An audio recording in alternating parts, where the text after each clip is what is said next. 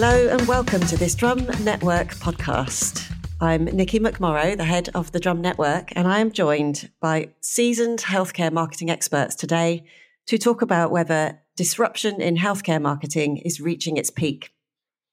Experts in healthcare have to carefully navigate shifts in this space. Nimble startups, techie offshoots, and rising influencers, AI developments, and personalized healthcare. It all seems to be the answer to all our health problems, or is it? What challenges or opportunities does today's global or regional healthcare marketer face in getting their product off the ground, bringing it to market, and keeping it top of mind? What developments should the healthcare CMO be monitoring more closely, leveraging more effectively, or just doing differently? I'm going to ask my experts from Jack Morton, Seven Stones, and Bray Leino to give you the lowdown on what's happening in this space. But first, they're going to introduce themselves. So, Luke, you first. Hi, uh, I'm uh, Luke Cripps. I'm uh, head of strategy at Seven Stones. We're uh, an independent healthcare agency based out of London, and we focus on the total health spectrum, so all the way from RX to nutrition at the other end of the spectrum.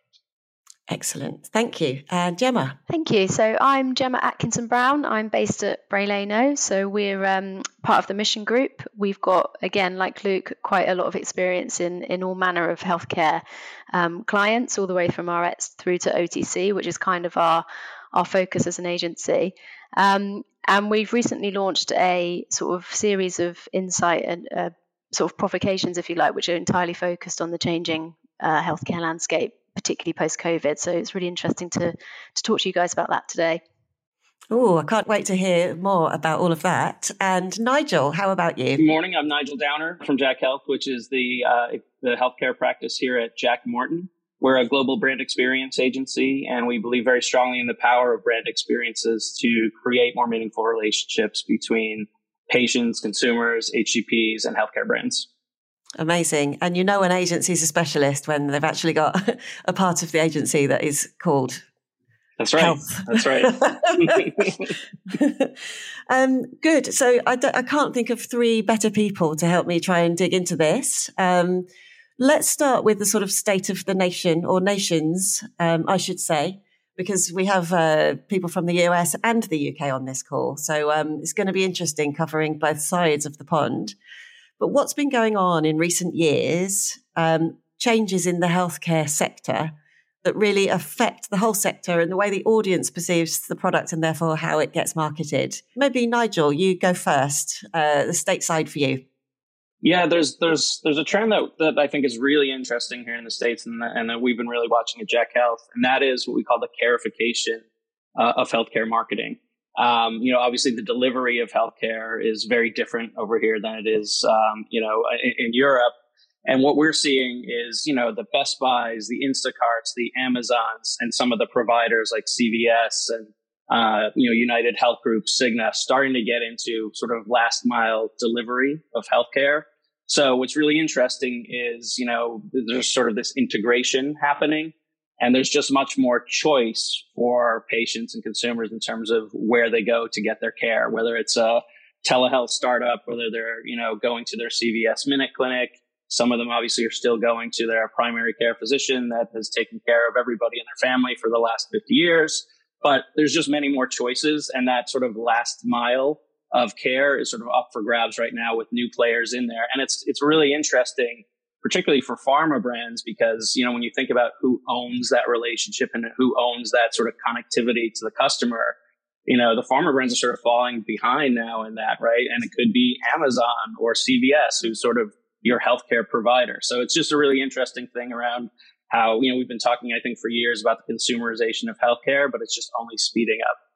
Really interesting. And I was um, looking at a report from the Future Laboratory laboratory just before this. And what really struck me as well was when we say healthcare, I was really thinking, you know, medical healthcare, but it was really going broader into like health and well-being and beauty and, um, you know, pharmaceutical products that you can buy that don't have to be described. And, you know, so it kind of blew my mind because, um, healthcare seems to be a much bigger sector than perhaps I originally thought. Uh, Gemma, What's your take on uh, what's been going on in on the UK side for Bray Leino? I think that's a, a really interesting point that you made, Nikki, because I think in so we um, at Brain with our sister agency Solaris Health did commission quite a big study uh, towards the back end of last year regarding health and well-being, actually, which is the interesting point that you made.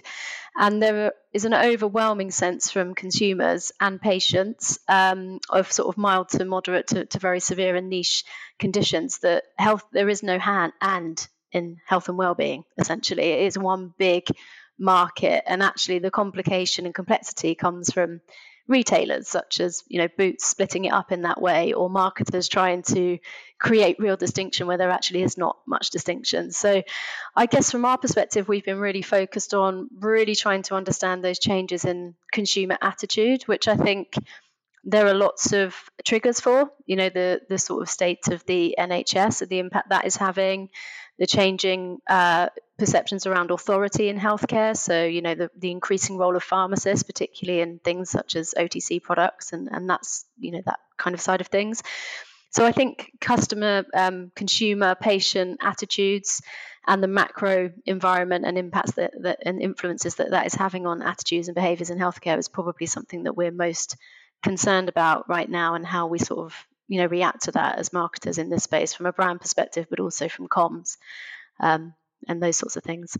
Yeah, and, just to build on that as well, I mean, we've sort of seen that trend sort of change over the last 15 years uh, at Seven as well, where originally it was all about the communications with the doctor and they were king, and that decision was made at that point in time. And you, you couldn't question that kind of decision in some ways, which made our job incredibly easy since we had one target audience. And we had to go speak to them and convince them and job done sort of thing. But the you know democratization of health means that now everyone's a, a stakeholder and they have their own opinions and actually have a say in how their health and wellness, um, as you said, is, is thought about. Um, and that sort of dramatically impacts everything that, that, that, we end up doing as well. So not only from the sort of professional targets that we have to focus on within marketing, we have to think about more and more the end patient and kind of include them in, in, into our communications and our language too. Um, which is exciting. I mean, it means that you know our, our world is expanding kind of exponentially every, year, but um, it does make things incredibly complicated to kind of navigate and find a path through. You know, to, to, to reach a decision that actually has a positive benefit. It's interesting to you know to to add to that. There's sort of this odd combination of more sophisticated consumers and patients, right? They have access to more information and more data than they ever have but they also have they're completely overwhelmed with the data right? They don't necessarily know what to do with it. And there's also an incredible amount of misinformation out there as well right? So it's this really interesting you know combination of i know more or i think i know more but i'm actually not sure that i do. And then where do i go with that? Yeah so it's an it's an interesting. It is fascinating because I mean, COVID is the obvious example that kind of screams out to be. There was this wonderful sort of moment within a year where we managed to create a pharmaceutical sort of vaccine, multiple versions of it as well, you know, from nothing within a year, which has sort of never happened in healthcare in that situation as well. But there's almost a flip side of it. It's because there's so much information shared that suddenly it almost got weaponized and, and spun and used in dangerous ways where, yeah, the Astra, AstraZeneca vaccine came out, which had rates which in any other situation for any other condition would have been, you know, through the roof and wonderful. People were suddenly going, oh, I don't want that vaccine because I heard it's not quite as good as the Pfizer one or something of that nature as well. But actually, you're happy to have uh, another vaccine for flu, which has much, much lower rates of success than that ever would as well. And, and we all had these weird opinions, which certainly from a UK perspective, where we don't have any kind of decision about choosing our drugs necessarily, was really awkward in some ways. And some yeah, personal conversations with family members and they're sort of sharing which vaccine they had. I mean, that's that's baffling. That's never happened before. But um, so I know, it's there is a dark side to it too. Yeah, I mean, when did you ever um, like quibble about the brand name of the drugs that you were prescribed? I mean, maybe it's different in the US, Nigel, um, because maybe you can buy more things over the counter. You don't have to be subscribed, so therefore you choose. Is that the case? Um, I mean, you, you, still obviously need to get a prescription, right, for the for the RX drugs. Um, but that's always been the game here in the U.S. Right? Is like the the, the point of, of of a lot of the marketing efforts is to get the you know get the patient to go to the doctor and ask for a specific brand, right? And and the data I can't remember the exact data, but the data shows that if you ask for a brand, that's what you get. right? So it's always sort of, you know, everything is about sort of trying to get them to make make that decision. Um, what's interesting coming out of COVID is, um, you know, whether it's Pfizer or Moderna, you now know who they are, right? Like everybody knew everybody knew Pfizer before as sort of a blue chip stock like an IBM, right? This kind of Pfizer, top 100 companies, all of that. And nobody knew who Moderna was, but then overnight everybody knows both of them and they sort of now stand for something. And I think one of the one of the really interesting things coming out of that is that you have this sort of now trickle down effect of the other brands in the space. What do they stand for? Right. So the question is like, I know kind of what Moderna stands for, and I know that Pfizer performed miracles in under a year, right, to, to get a vaccine out. But what is this, you know, other brand? What do they stand for? And I think that's a challenge for CMOs um, when they're when they're trying to connect with consumers, when they're trying to connect with, I think HCPs on a personal level, and and especially their own employees. You know, one of the things that is interesting is there was a big sort of halo effect around pharma you know, over the last year or two, and it's all gone already, right? so, and, and, you know, pharma companies are right sizing and there's layoffs and things like that. So I think even internally, trying to motivate their own employees, CMOs and and and and, um, and leadership need to think about that and what is it that their brand stands for. And what's mm-hmm. interesting is when you look at the new, you know, sort of newer entrants in the in the space, like an Amazon, they they always stand for making it easy, right? It's easy to order, it's easy to yeah. get your TV show, but everything's about ease and, and sort of, you know, greasing the skids so you can get to what you need to. And that's what they're doing with their, you know, their new model here. I read the other day that you can now get access to One Medical, which is the company they bought with your Prime membership for 99 bucks a year. Right. So, again, they're trying to make it easier, right? In this situation where, you know, if I called my primary doctor today, I would get an appointment like 30 days from now, maybe. But with this, if I'm a Prime member, I can get an appointment today or tomorrow, which is really interesting from an access perspective. Yeah. I think that's really interesting, um, Nigel, from a you know something that the the study has sort of picked up on and is widely reported in, in lots of studies is this sort of sense of trust now. Like, who is the authority yeah. in some of these conditions or some of these um, you know different sectors of healthcare, whereas it used to be yeah. primary care. You know, you can see from things like the PHIN, so the private healthcare information network the the pe- the amount of people that are now using uh, in the UK some private healthcare you know to to sort of add on to the the NHS care that they get as well. So there is this sense of um, you know it's not as simple as problem solution anymore. There's a lot more talk. There's a lot more justification. A lot more sort of sense of purpose and and sort of your role in in people's lives. I think that needs to be given, but also there is an active seeking for for trust. You know, who am I supposed to ask about this thing? If I can't get an appointment, who's next? Um, could it be a healthcare professional, a pharmacist, or do I just do it myself? You know, there's a rising self sufficiency, isn't there, given the, all the data? Mm. But that also comes with a, a sort of emotional pull of, I don't know really what to do with all this data now that I've got it, and I'm just freaked out. So I think that there's a, you know, there's quite, there's almost a bigger job for for healthcare marketing to do now to help navigate what is becoming an increasingly complex space. I think. Mm, yeah, I mean, if they could own um, I'm sure some pharmaceutical companies are working on that, but own the actual the sort of consumer relationship, which has typically sort of had some kind of an intermediary, a doctor or pharmacist. Uh, let's talk about influencers as well, because that's really relevant to trust. I worked on a few healthcare brands um, doing strategy, and really, influencers was a big sticking point. Like, who can you get who is trustworthy enough to represent this really important, sometimes life or death offering. So, what's happening with influencers? Because everywhere, uh, you know, we, we report on the rise of the influencer all the time at the drum. But what's what are the sort of um, typical qualities of a good healthcare influencer, and are they increasing? Is the quality and quantity increasing? Is it easy to do, or is it still a real problem? I mean, I think the simple answer to this is that they've always been there. We've just called them something different. They've been key opinion leaders. You know, in healthcare, every pharma company has their network of um, uh, doctors who, who um, are sort of risen to, risen to, a certain level who, who, can spread that influence as well. Because for a doctor to reach a new decision on how to treat a new patient as well, you know, there's all this new product coming out from us, of pushing information as well. And they need people to turn to, and they've always turned to their fellow peers to kind of lead that information as well. So the new marketing language is influencers, but pharmaceuticals have been calling that for years. I think maybe the difference now is is how they're having to kind of communicate that. In the past, it was through conferences and through kind of sort of seminary seminar meetings and, and things that nature as well.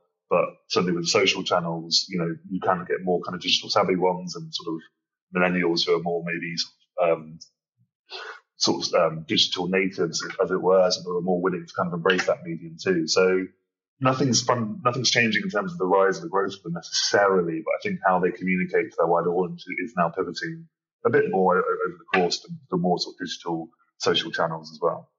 Yeah, I think to that point, Lucas, also there's a, there is there seems to be a changing uh, way that they're being used because um, I think that you know it's not necessarily to give advice, but it can be used as a, a sense of authority. It can be used as a sense of you know justifying a, a certain position or a proposition or credibility. I think you know particularly for brands in the OTC space, it's quite difficult to find a typical influencer that isn't also being used by a million other brands. I think that that's yes. something that is going to become a challenge, and also you know a macro trend of just wanting that authenticity is is coming into play as well of you know is this just a paid influencer deal? In which case how much should i trust what these guys are saying? Are they just gonna you know they're being paid to to sell the product? So i think that there is a an increasing need to clarify the role of the influencer that you're using and and why it is that person or that you know accreditation or whatever it might be. Especially when you're talking about health which is such a you know, hot topic and dangerous thing to kind of give people health advice that can have real consequences as well.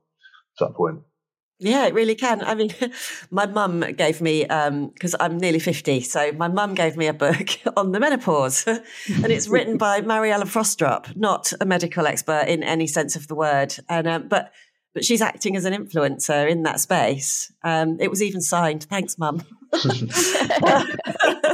and Mariella, thanks to you too. But, um, you know, yeah, I mean, sometimes you just can't stop these people becoming influencers. And maybe it's not always a positive thing. You know, maybe a brand, a medical brand doesn't want certain messages to be spread about their about their products as well. I mean, is does this have to be monitored? Is it, um, you know, uh, monitored incredibly carefully or haphazardly? Um, Nigel's nodding, so I'm going to pounce on him. yeah, I am not. Yeah, no, I'm nodding. I mean, I mean cer- certainly on the prescription drug side of things, it's monitored extremely carefully. Um, and brands have, you know, I think some of the more forward looking brands have relationships with what I would call non traditional influencers, right? So not necessarily the KOLs, but some patient influencers and some lifestyle influencers who may have some relation to, you know, that particular uh, disease state. And it is, um, you know, certainly very tightly regulated and all goes through the typical MLR and all that. What's really a challenge um, is the speed, right? Like from from an agency perspective, we have to be able to now work at the speed that that group works at, and and that group works at a very fast speed. So like, what is they want to talk about today is dead news by tomorrow. You know, so like if you can't work at that kind of speed, it becomes difficult to leverage them effectively. Um, so that's that's I think a nuance that you know not a lot of I think pharma brands can move that fast. I think it's a little it's you know certainly slightly easier for some of the OTC and and wellness brands um, that are more like consumer brands, but it is a a challenge to work at that speed. I think. Yeah. Yeah. I mean, the I guess the positive side of this for us as kind of marketeers and strategists is we can finally kind of access like a rich vein of insight. You know, I think in healthcare, it's always been a nightmare. Um, we don't have the options that sort of the more consumer side sort of strategists have in terms of accessing insights into your customer base or end user base. Um, but at least now that you have these kind of rise of health influencers and people who are talking about normally things like chronic conditions and, and lifelong and, and more longer term conditions, um, you know, they're willing to share their stories as well. And, and for us, this is sort of manna from heaven because we can actually finally understand exactly what they need, want, and how we can kind of better serve them too as well. So our role is certainly getting, I think, a little bit easier now as well because we don't have to sort of pen and pay, um, pay thousands of thousands of thousands of pounds to market research companies and wait 10 months for, for an insight report. We can just do some social listening and get some really rich veins of, of, of insight that can drive our campaigns more effectively as well. So that's the positive side for, for you know, I see for marketeers and, and something that Seven Stones is really trying to embrace. Mm. I think, Luke, to that point, and kind of what you said at the beginning, Nikki, I think that there's a real listening to people that have earned that authority in that space. So, you know, parenting is a good mm. one, isn't it? They're not necessarily qualified in kids' health or anything like that, but they are parents, and actually people are gravitating towards just the real, realistic view of parenting.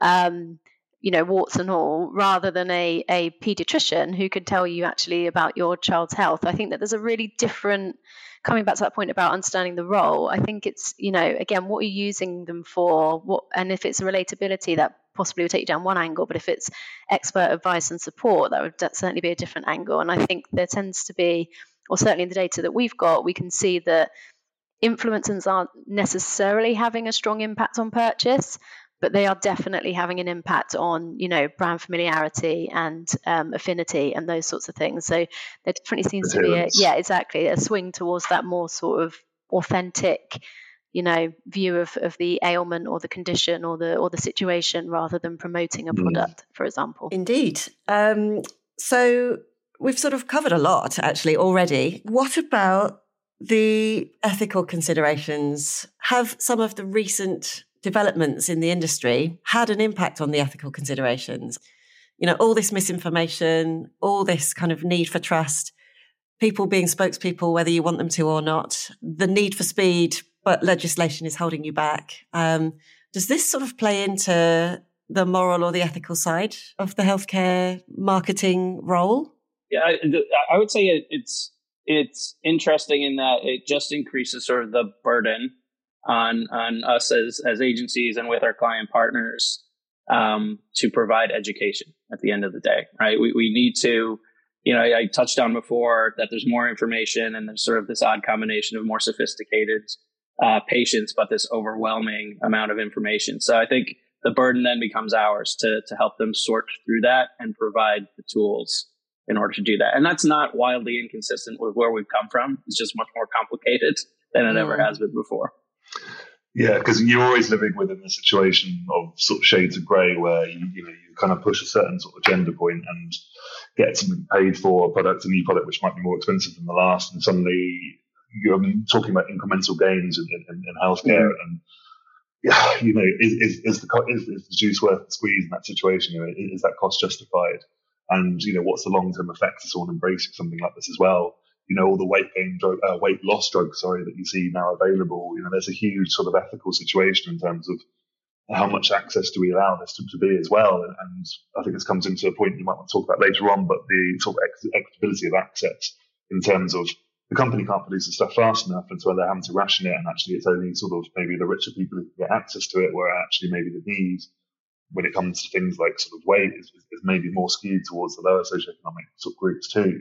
So there's always this challenge of if you keep on pushing this topic, and, and you might end up sort of causing a, a, a disparity in the balance uh, over the course of it as well. So it, it's it's always a challenge. Um, it's, it's it's not new. It's just now, like I said, it's probably just happening at a faster pace as well, which we need to keep track of. Yeah, I think one other thing, uh, probably from a more attitudinal perspective, is that um, again, from our our findings and widely reported in other reports as well, there is a real people's health ambitions are quite humble.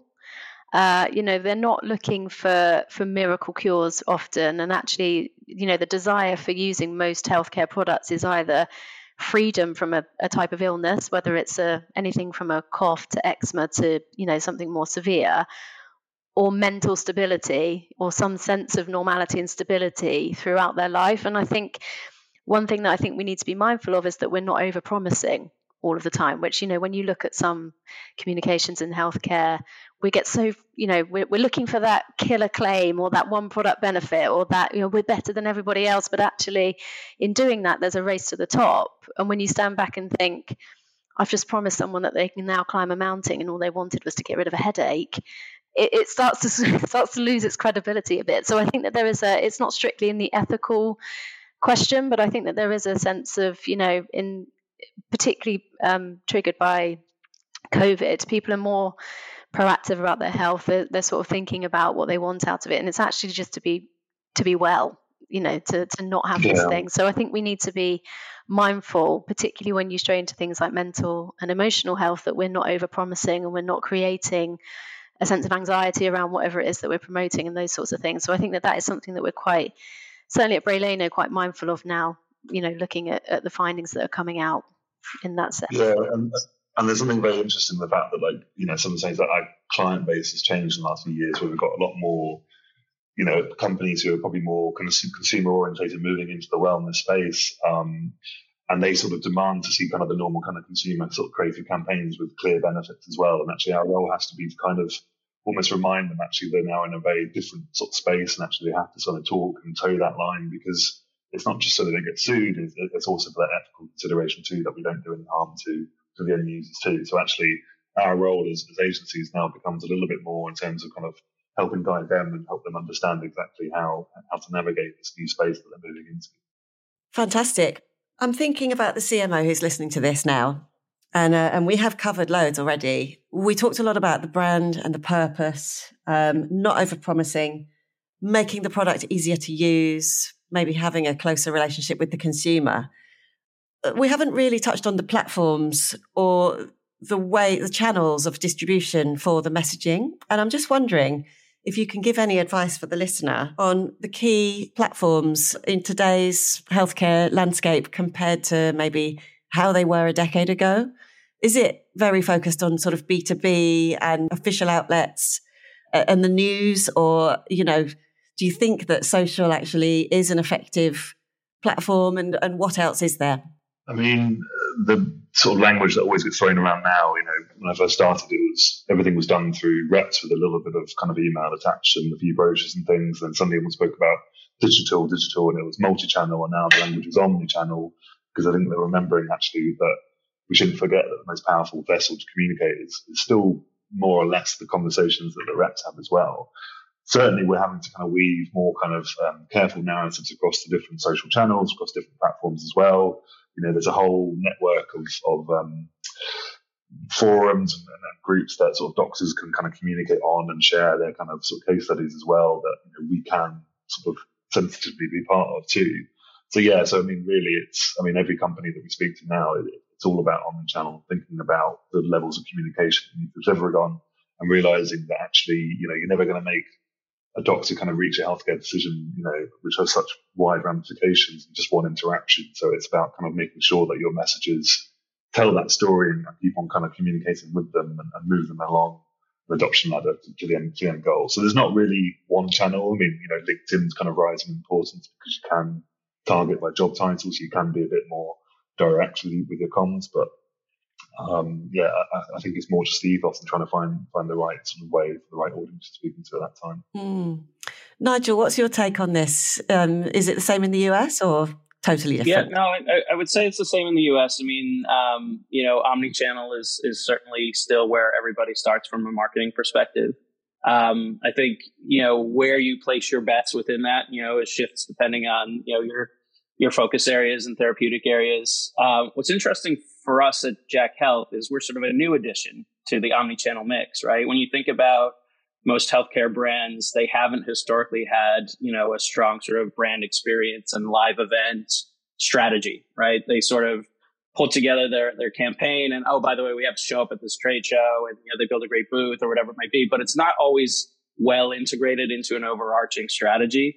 So you know one of the things we see as, a, as an opportunity um, both on the professional side with with physicians as well as you know with with patients and consumers is to you know to build these experiences into your strategy right? Whether it's a brand act whether it's a sponsorship activation your brand needs to stand for something and needs to make a connection right and often we've got wonderful you know um, campaigns and when we get people in a room together they're not actually brought to life you know so it's one element, right, of, a, of an omni-channel strategy, but that's one piece we think we bring in um, and are very excited about sort of amplifying, right? Because I think when you think about what resonates with people sort of outside the other sort of 95% of their life where they're not necessarily thinking about their health, you know, they're thinking about, you know, who was the sponsor of the game I went to or, you know, who had that cool competition at the concert, whatever, like the, the activity that sort of made them feel something you know so that, that's that's what, what we're trying to bring and i think that's a great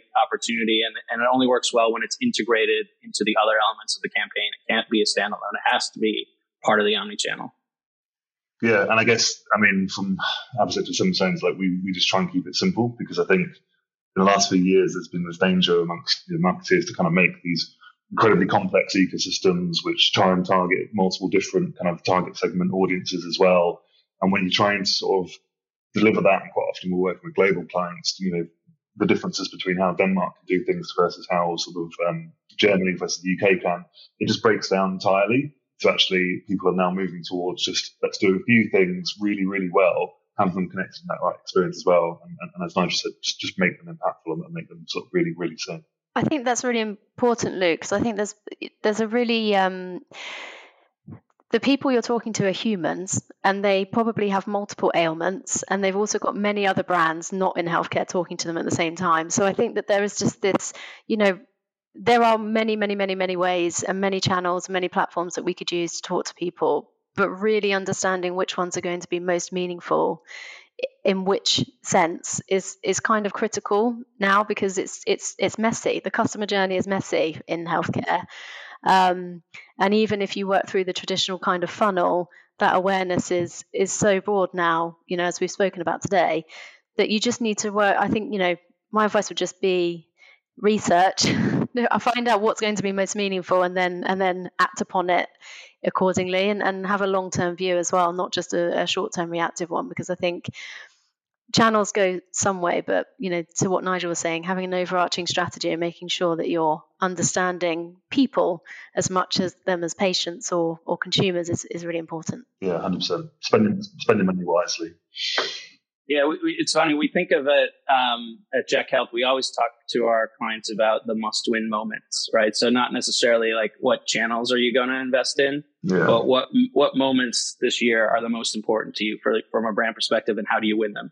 right? And that sort of changes the conversation a little bit. Instead of focusing on well, which channels are we betting on? It's like, what do we need to do to win these moments? So that's a kind of flip to it. Mm. I really like that. Um, okay, so let's because we've been all around the place. Let's wrap it up um, with a key takeout for the CMO listener. Let's say they've just started a new healthcare company and they've got to devise their strategy for next year. Um, what is your top tip for that CMO? I mean, know your audience and, and make it make it last, and just focus everything on, on that insight about that audience as well. Start from genuine insight, build around, build everything around that audience, and give them what they need. Um, don't force your own agenda on them. Try and find a way of, of, of marrying theirs with yours and, and, and, talk to them in a fashion that resonates. I'll build on that because I think what, what, what, what I'm about to say you can't do unless you do what you what you suggested, Luke. Right? Um, and, and my advice would be stand for something. Like have your brand stand for something. And you can't do that based on what you think. You have to do that based on what your audience thinks, right? So if you don't do all the work that Luke just said, you can't really stand for something. So that would be my advice. Stand for something. Yeah, that's an excellent build. Love that. Gemma, the cherry on top.